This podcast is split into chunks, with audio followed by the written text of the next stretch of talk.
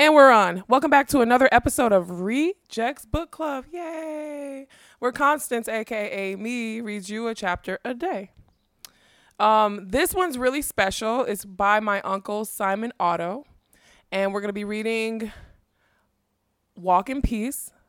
My friend Jason, who uh, drums for the 1865 band, among many others, and then my sister Kendra helped me read this book. Um, we're Native American. We're part of the Ottawa and Chippewa Iroquois bloodline, and I'm part of the Little River Ottawa Band of Indians in northern Michigan. So I grew up in Detroit and also like in a very traditionally Native household, like we all have. So these are some stories that were spread through our family and um, have been passed on to me, and I'm going to share them with you. They're the stories of folklore in Michigan as passed through my family's household in Petoskey. Um, and then my uncle basically started to record these stories. I come from a lot of, I come from a bloodline of artists and storytellers, hence Rejects Book Club. So welcome back. This is just the intro if you're watching this on Instagram. Like I'm gonna post this here, and then you got to go to the, the podcast to hear the stories because my sister reads the first one. But I wanted to welcome you back, and Let's do it. Yo, thanks for everyone that's joined me. I hope it's been very calming for you and healing as it has been for me to read to you. Um, I did Animal Farm and the Last Unicorn. We have Walk in Peace. I got the short story by Leola B. I got just words coming straight at you. I love you so much. Thanks for joining me. Peace. What up, though, Detroit? I miss you. All right, let's do it.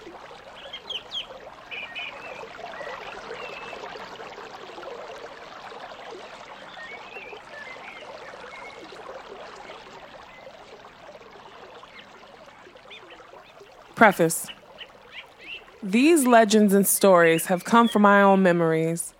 They were originally told by Indian elders, my grandfather, father, mother, medicine men, a medicine woman, and various other with whom I came in contact in my early life and later years.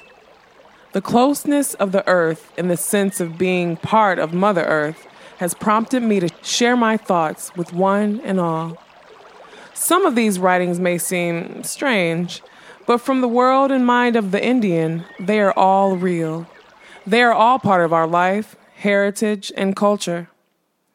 Anyone who does not fully agree to the language and the material in these writings must realize that all tribes, bands, and villages have their own unique versions of Indian lore, even though these villages might have only been a few miles apart. This author respects all varying versions of the same basic legend themes and does not intend that only his stories be rigidly authentic. Legends grow from different circumstances and are told in highly personal styles. There are many varied tribal dialects in the Indian language. Moreover, the legends and story differ in detail but concur generally. That the legend itself can enhance the teaching of Native American culture is of the greater importance. Simon Otto. Editor's note. The word Anishinaabe, singular, Anishinaabeg, plural, found in these writings is an Odawa, Ottawa, Ojibwe word meaning the first and original people. It is the word we use to identify ourselves. The name Nanabozo which also appears in the text, is the name of a hero and prankster with magical powers from Anishinaabe legend. Chapter 1 Dog Legend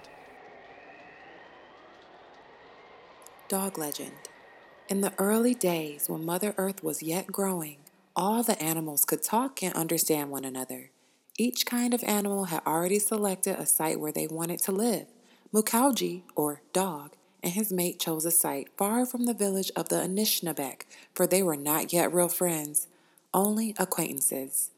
Mukauji would pass the village on his daily walks. He wandered past the hillside where Nanabozo had his favorite resting spot. Nanabozo often greeted him and noticed that Mukauji always seemed happy and carefree.